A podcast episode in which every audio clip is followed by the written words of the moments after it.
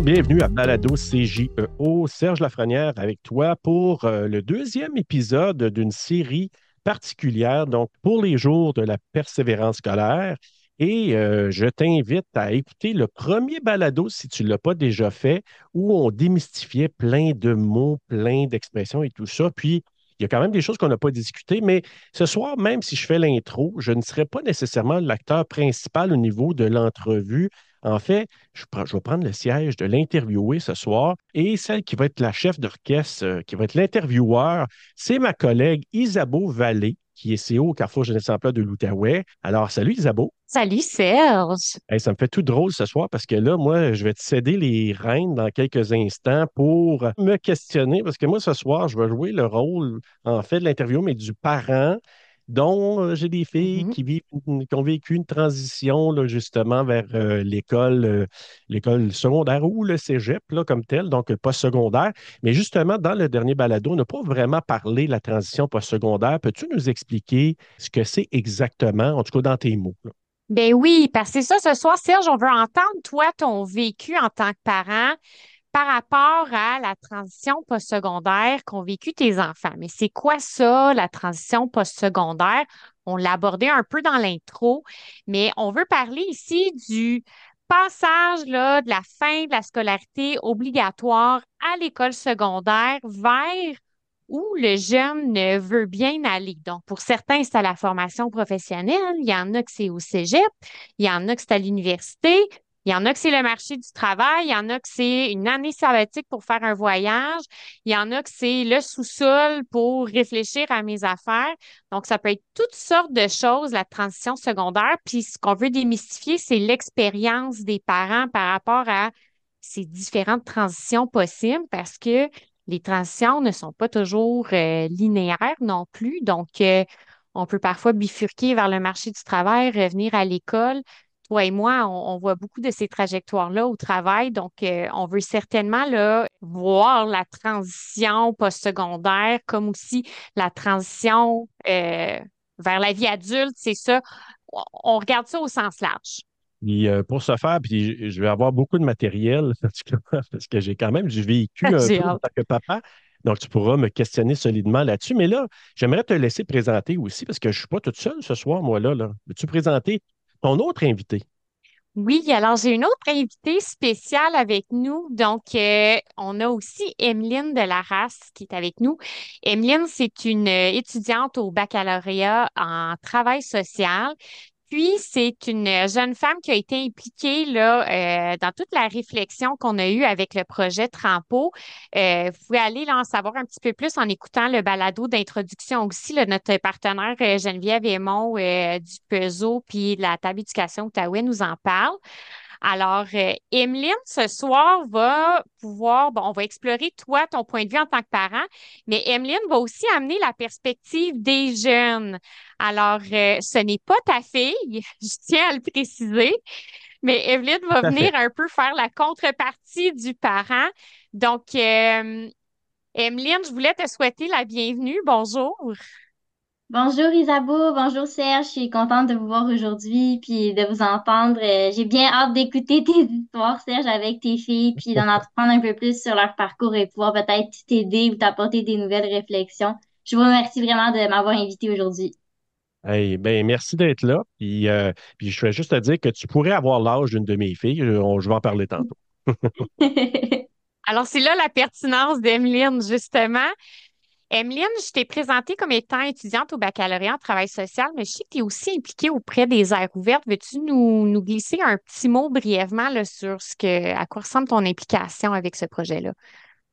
Oui, ben exactement. Je suis impliquée dans le programme Air ouverte comme jeune partenaire euh, depuis quelques années, je dirais euh, trois ans. Euh, donc, je réfléchis à comment est-ce qu'on peut organiser le, le service, comment est-ce qu'on peut l'adapter aux jeunes, puis que ce soit plus représentatif des réels besoins. Euh, comment nous, on peut l'instaurer ici dans l'Outaouais. Donc, euh, en, gros, c'est pas mal ça. ça. ça. résume plein de choses. Ça résume comment les interventions doivent être faites. Ça résume, euh, par exemple, comment on rejoint mieux les jeunes, quel genre d'activités on peut offrir, à quoi nos locaux vont ressembler. toutes sortes de réflexions qu'on fait en équipe. C'est vraiment très agréable. Puis, pouvoir aussi connaître davantage les services, c'est clairement un avantage quand on étudie en travail social. Eh, sans doute. Alors, vous allez voir, Emeline, puis c'est notre intention ce soir pour le balado. Serge va nous, partager son expérience comme parent, mais euh, tous les deux, Serge et Emeline, vont aussi tenter de nous proposer des ressources, des conseils, de l'aide pour les parents qui nous écoutent, qui auraient, auraient envie de soutien pour mieux soutenir euh, leur enfant dans sa transition postsecondaire. Alors, sans plus tarder, je pense qu'on va se mettre à bavarder de ça plus spécifiquement. Alors, Serge, tu as évoqué là, euh, brièvement tes filles tantôt. Pourrais-tu nous parler un peu plus là, de où elles se situent par rapport à leur euh, transition postsecondaire? Question de nous mettre en contexte. Donc, euh, ben, j'ai ma plus vieille qui est rendue à 22 ans, qui, elle, est en train de finir ses mathématiques. Donc, euh, avant de, transiter vers euh, le sujet possiblement. Donc, elle, elle a un parcours atypique. Ça, c'est un peu, c'est important quand même d'en parler ce soir. J'ai ma deuxième qui est à sa deuxième année de cégep en arts et lettres, littérature. Puis j'ai ma troisième qui est à sa première année, arts et lettres, cinéma, au cégep aussi. Donc, 22, 19 et 17 ans au niveau de leurs âges. OK, donc toi, tu en as de l'expérience avec les transitions postsecondaires. En plein dedans, je dirais. oui. Puis, Serge, je serais vraiment intéressé de t'entendre sur comment tu as vécu, toi, ton rôle en tant que parent dans la transition postsecondaire de tes enfants. En fait, puis, tu sais, je pourrais mentionner que moi, j'ai suivi un parcours assez, euh, assez typique, c'est-à-dire que j'ai fini mes études, je suis allé au cégep, à l'université, donc c'est un parcours assez linéaire. Moi, je me suis déjà fait dire par euh, des gens qui m'enregistraient un début d'année scolaire à un moment donné, disaient Ça serait tellement facile d'avoir tous des gens comme toi. je dis Oui, mais on n'est pas tous dans un parcours linéaire. Ce n'est pas toujours le meilleur des parcours non plus. Ça, je tiens à le préciser parce qu'on s'adresse beaucoup aux parents ce soir. Puis dites-vous que le parcours linéaire, c'est facile. Ça arrive, les gens poursuivent, puis on dirait que c'est très fluide. Mais si ça arrive que vous avez un enfant qui fait un parcours qui n'est pas linéaire, comme ma première, mais c'est sûr que mm-hmm. là, on arrive à dire, OK, qu'est-ce qu'on fait avec ça? Puis, il faut dédramatiser parce que moi, ayant fait un parcours linéaire, puis avoir une fille qui a un parcours un peu plus atypique, ma première en plus, bien, au début, ça peut être déstabilisant. Parce que tu dis, OK, ben là, euh, euh, c'est quoi l'impact du fait qu'elle va prendre un peu plus de temps, qu'elle doit se reprendre? Bon, c'est sûr qu'il y a des, euh, des troubles d'apprentissage derrière tout ça. Mais je pense que sur le coup, c'était un peu déstabilisant, mais il faut juste se dire, dédramatiser, c'est pas la fin du monde. Puis surtout, en tant que parent, c'est d'aider son enfant, puis aussi d'aller chercher des ressources si, au besoin, parce que c'est important de le nommer, ça aussi. Restez pas toute seule lorsque vous avez des interrogations par rapport à un parcours, peu importe qu'il soit linéaire ou non. Il y a plein de ressources qui existent autour. Fait moi, ça a été de dire, ben, OK, parfait, quelles ressources qui existent pour aider mon enfant qui vit cette transition-là, mais qui n'est pas si évidente? Tandis que mes deux autres, ben, c'était un parcours jusqu'à maintenant linéaire. Donc, ils ont fini le secondaire, sont allés au cégep. Donc, j'ai comme deux, euh, j'ai deux visions, j'ai deux façons de, de, vivre ça en tant que parent. Donc, le non linéaire, puis le linéaire jusqu'à maintenant. Quand tu dis là, que ça a été déstabilisant, peux-tu nous, décrire un petit peu plus qu'est-ce que ça a occasionné comme, comme réaction ou comme intervention chez vous? Ben, tu sais, au départ, quand tu euh, la personne, puis là, je tiens à préciser, moi, j'avais prévu, là, c'est, ça a l'air banal de dire ça, mais moi, j'avais pris des euh, régimes enregistrés d'épargne études pour mes trois filles. Et ça, j'incite les parents, si vous avez des enfants en bas âge ou vous avez des mm-hmm. enfants à venir, envisagez ça, ça l'aide énormément pour aider nos enfants à faire une transition vers euh, au niveau du post-secondaire.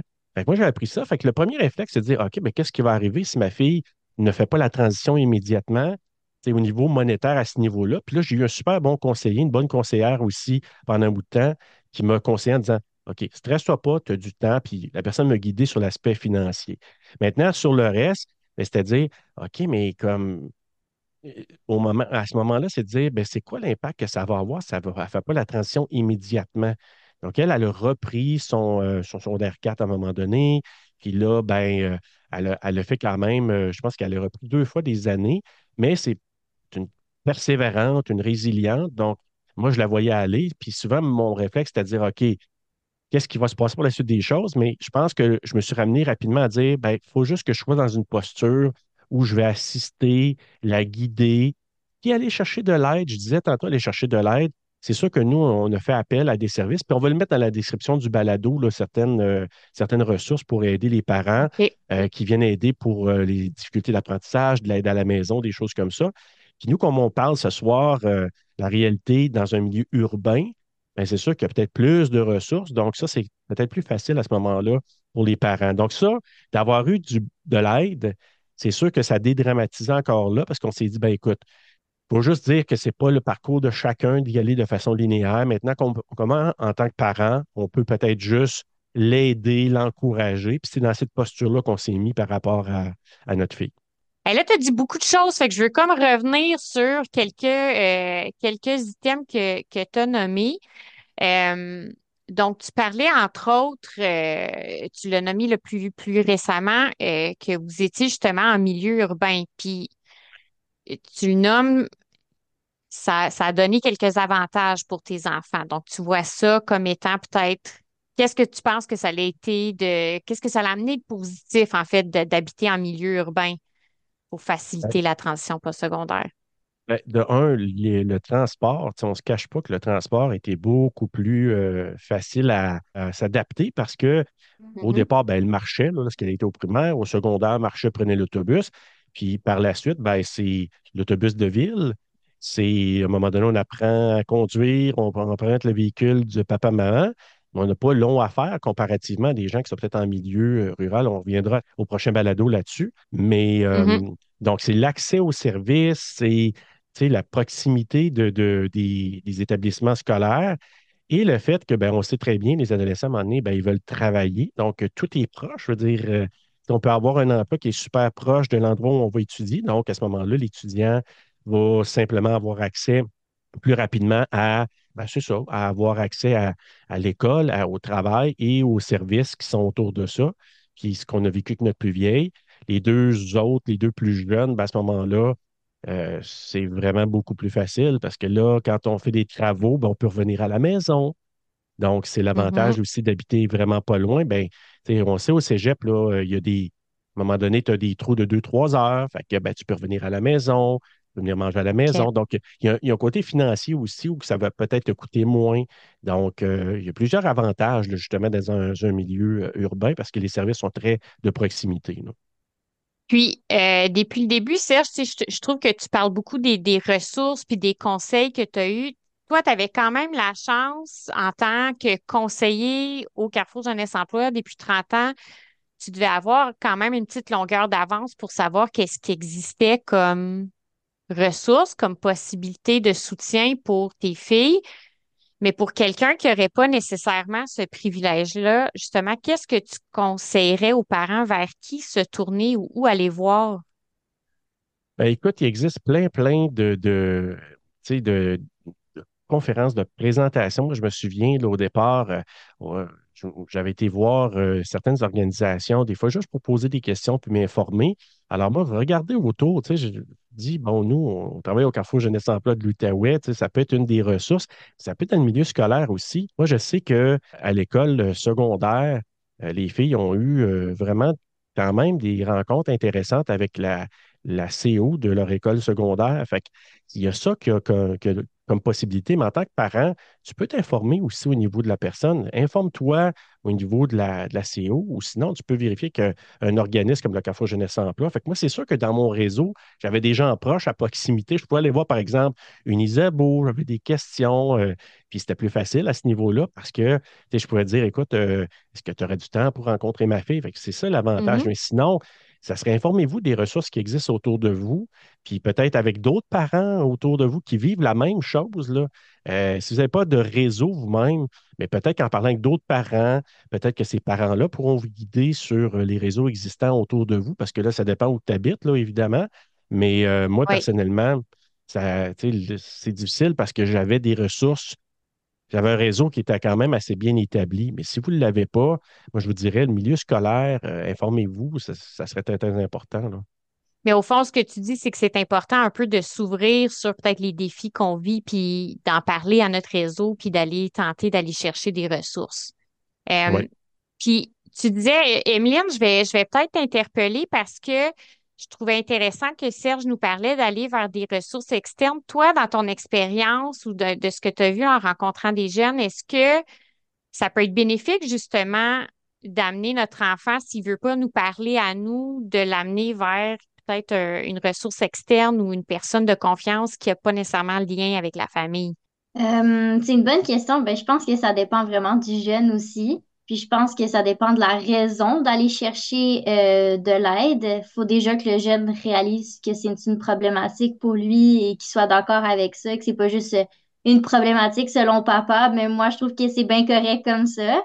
Euh, mais si le jeune trouve qu'effectivement, il y aurait avantage à aller chercher de l'aide et qu'il le soutien de son parent, euh, ben, ça, ça, peut être un accompagnement qui peut être fait définitivement, puis que ce soit à l'école ou ailleurs. Des fois, à l'école, c'est un peu plus intimidant aussi. Là. Euh, tu veux pas que tous tes amis, tu vas aller chercher de l'aide. Ça, il y a encore euh, toute cette idée qu'il d'aller chercher de l'aide, c'est comme c'est pas bon, euh, c'est pour les nuls, mais alors que c'est pas du tout le cas. Puis au contraire, les services sont là pour ça, ils sont là pour tout le monde. Donc euh, vraiment, n'hésitez pas à y aller. Puis pour vrai, Serge, ce que tu dis, c'est vraiment inspirant. Et euh, souvent, on a cette idée que les problèmes, ben c'est juste les autres qui les ont, que notre situation est pas si pire que ça. Mais en fait, on vit pas mal tous la même réalité où on vit tous des, des problématiques différentes, mais on, on, a tous le droit à aller chercher de l'aide. Puis ce sont tous là pour, euh, pour nous. Donc, euh, vraiment, merci de, partager ça, puis d'être honnête. Euh, surtout pour les parents, là, on se sent souvent seul puis isolé. C'est ce que j'entends en tout cas. Donc, vraiment un beau partage. Merci beaucoup. Mais je t'amène, je trouve, une, une, question intéressante, Emeline, dans la différence des perceptions aussi des problèmes qu'on peut vivre dans la, les transitions postsecondaires. Donc, la perception du jeune puis la perception du parent. Serge, toi, est-ce que ça t'est arrivé dans ton expérience où euh, toi, tu avais peut-être une certaine perception de la situation qui était peut-être différente de celle de tes filles? Euh, oui, tout à fait. Puis ben merci, euh, Emeline, pour ton commentaire. Puis oui, tout à fait. J'ai trois filles. Puis là, je n'ai pas parlé parce que je suis quand même beau-père de trois autres enfants aussi. Là, ça, j'en ai pas parlé, qui ont vécu des transitions eux aussi. Mais comme je suis plus de proximité en tant que papa de mes trois filles, ben là, je, parle davantage de, ces situations-là. Euh, trois mm-hmm. personnes, trois vécus, même si j'en ai deux linéaires, une, une un petit peu plus atypique au niveau de son parcours, c'est quand même trois jeunes femmes différentes. Et oui, j'ai vécu quand même euh, avec euh, la dernière un peu plus de, discussion parce qu'à un moment donné, je tiens à préciser qu'une autre, une autre chose que j'ai vécu avec elle, je l'ai amené faire l'élève d'un jour, étudiant d'un jour. Donc, pour aller vivre une expérience justement parce qu'elle se questionnait pendant le secondaire. Puis j'ai dit, ah, il y a quelque chose qui t'appelait. Fait qu'elle, elle aime bien le domaine euh, de la cuisine. Elle est extraordinaire là, à ce niveau-là. Fait que je l'ai amenée à faire euh, étudiant d'un jour à Buckingham. Fait que c'était un de ses choix, mais c'est un choix qui était quand même, somme toute, intéressant. Quand c'était le temps de faire le choix pour le cégep, ben là, elle a comme gardé ce stress-là avec elle. Puis à la dernière minute, elle nous dit Ah, je m'inscris euh, au cégep en, en relais de cinéma. Puis là, je dis Hey, ça sort de où ça? Fait que sur le coup, moi, ça a été un choc parce que je me suis dit C'était pas son choix, c'était le fait qu'elle a gardé ce stress-là avec elle, cette espèce d'anxiété-là, de, de, questionnement de choix, qu'elle ne partage pas. Fait que moi, la discussion que j'ai eue avec elle, puis ça, c'est un message encore là très important aux parents ce soir.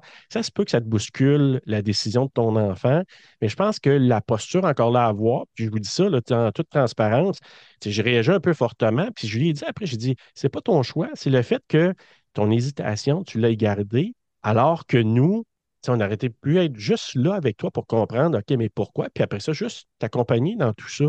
Mais on était mis un peu à la dernière minute comme information. Fait que sur le coup, c'était OK, mais pourquoi? ça amenait qu'une discussion intéressante, mais finalement, bon, on a mis à bout de passer à travers tout ça. Mais c'est quand même, moi, ça m'a déstabilisé. Puis, bon, oui, un impact financier, mais pour moi, c'était après ça secondaire. C'était plus de dire OK, mais si tu en avais parlé avant, puis ça peut être avec nous. Emeline disait tantôt, c'est pas toujours évident euh, de faire appel à l'école, mais ça peut être des gens autour de toi, frère, sœur, quelqu'un qui est peut-être plus mm-hmm. proche, pour diluer un peu cette anxiété-là. Parce que selon moi, si tu le ventiles ou tu en parles, ça peut juste faire. On peut trouver des solutions ensemble.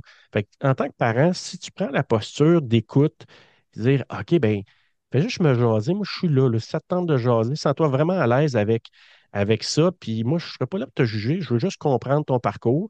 Puis après ça, ben, écoute, euh, on peut t'assister dans tout ça. Mais moi, c'était vraiment la partie semi-blessée de dire, mais pourquoi tu n'en as pas parlé avant? On aurait pu juste comme déstresser avec toi. C'était plus cet aspect-là Mm-hmm. que, que j'ai vécu. Tandis que la deuxième, ben, c'était, ça avait son choix, puis tu sais, ça a pas été- c'était une transition un petit peu plus, je dirais, un peu plus en douceur, là, comme telle, ma deuxième. Hmm, ben pour rebondir sur ce que tu dis, Serge, euh, je, trouve ça vraiment pertinent, là. Puis je pense que ta fille, c'est pas la seule qui a eu cette réflexion. Puis peut-être qu'elle y a pensé de venir t'en parler un peu plus avant et tout, mais en même temps, on, on a le goût de rendre fiers nos parents aussi. Puis on a cette pression aussi de la société de comme faire le parcours euh, typique entre guillemets, là, après le secondaire, d'aller au cégep, puis après à l'université. Puis c'est comme on sent un peu mal de pas faire ça quand, quand on veut pas faire ça, puis on se questionne beaucoup sur nous. C'est comme, c'est des grosses décisions à cet âge-là, puis on, ça, ça, ça se met beaucoup de pression sur les épaules. Fait que, ouais, je, je pourrais pas dire parce que je suis pas ta fille de pourquoi est-ce qu'elle a pas fait ça, mais moi, je vois toute cette pression-là sur les normes sociétales, sur nos jeunes, puis sur vous aussi, parce que, veut, veut pas, ben, vous aussi, vous, pouvez avoir des discours, là, qui sont, euh, dans la même direction que la société. Fait que, veux, pas, même si vous vous en rendez pas compte, peut-être que vous, vous, nous mettez quand même cette pression et qu'on a peut-être peur de vous décevoir à travers nos décisions aussi. J'aime beaucoup ce que tu dis. Puis aussi, un autre message que j'aimerais livrer avec ce que tu viens de- de- de dire aux parents, puis, puis ça, j'ai entendu ça souvent, mais ça, c'est, regarde, moi, c'est pas ma façon de voir les choses, puis je veux pas juger ceux qui l'ont, mais moi, je ne crois pas, tu sais, j'ai entendu souvent le discours, ben là, si tu prends une année de réflexion, c'est une année moins de salaire en bout de ligne, tu sais, on, l'entend, ça aussi. Je veux juste dire que moi, je n'ai pas cette vision-là.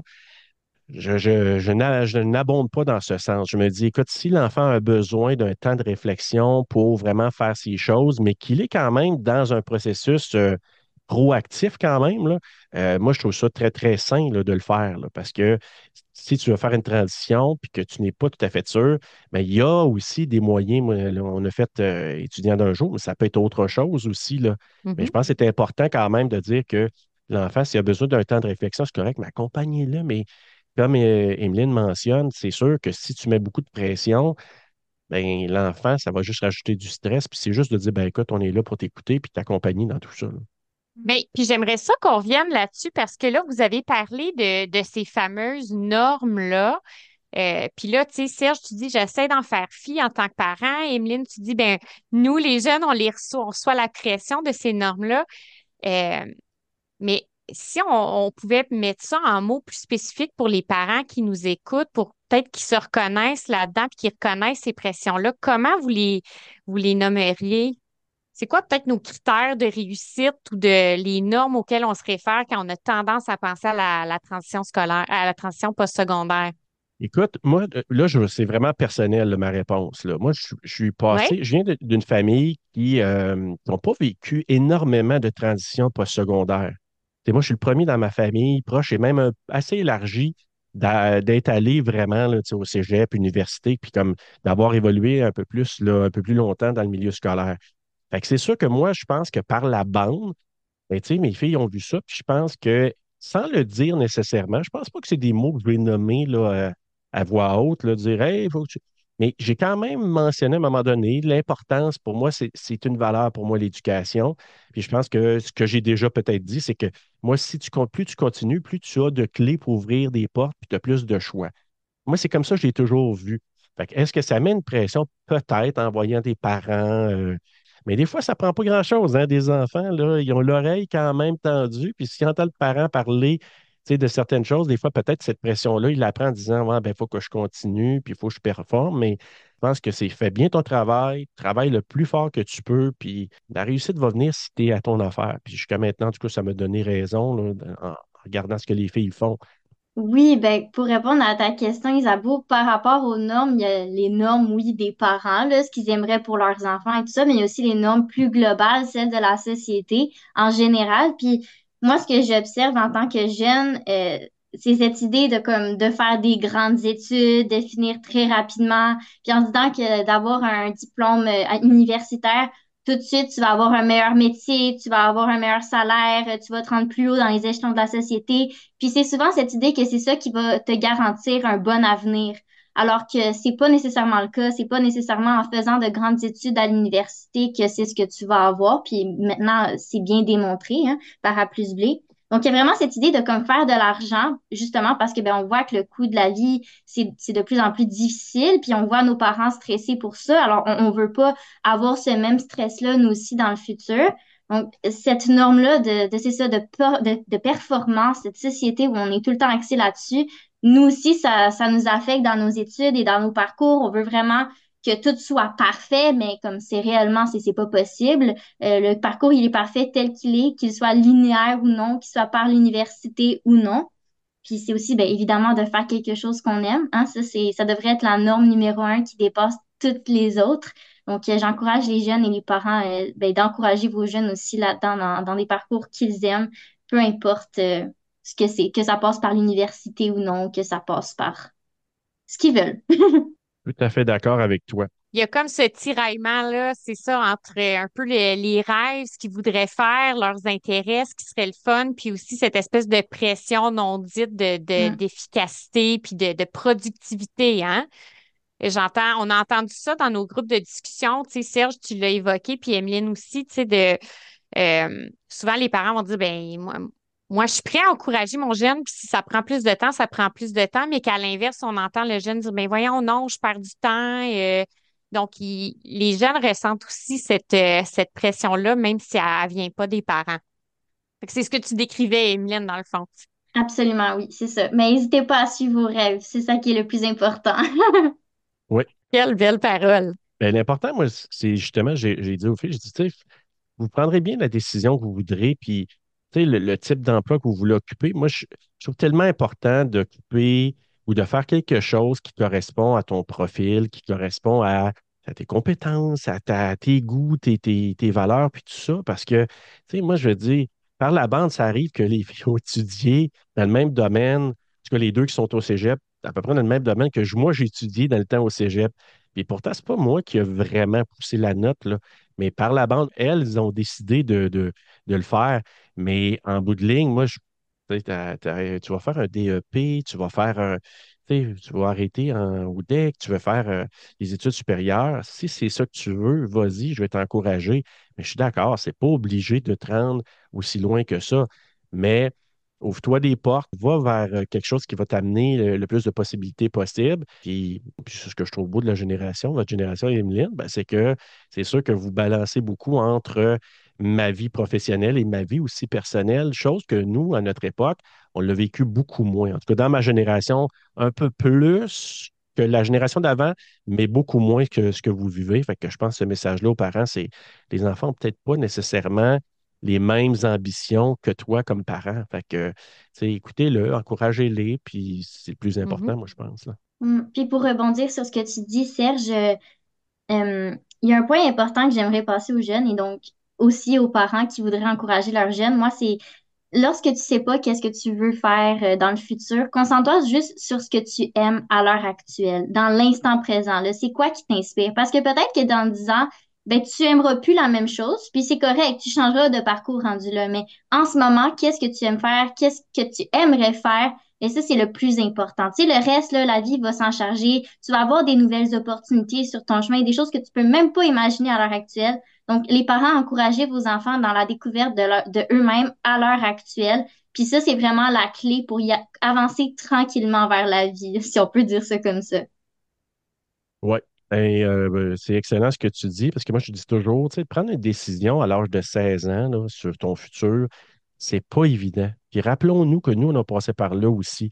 Fait que de te demander qu'est-ce que tu veux faire pour carrière, ben, je suis d'accord avec toi, qu'est-ce que ça tente à faire pour les, les années qui vont venir, parce que ça bouge tellement maintenant que ça se peut que tu veuilles changer euh, au bout de quelques années. Donc, accompagne ton enfant, dans ce qu'il veut faire dans une certaine période de sa vie. Puis après ça, tu as raison, quand il va être adulte, puis il y aura d'autres choix à faire, peut-être qu'il va décider de prendre euh, un autre chemin. Mais tu auras fait un bout de chemin avec lui ou avec elle, puis euh, ça va être génial pour ça.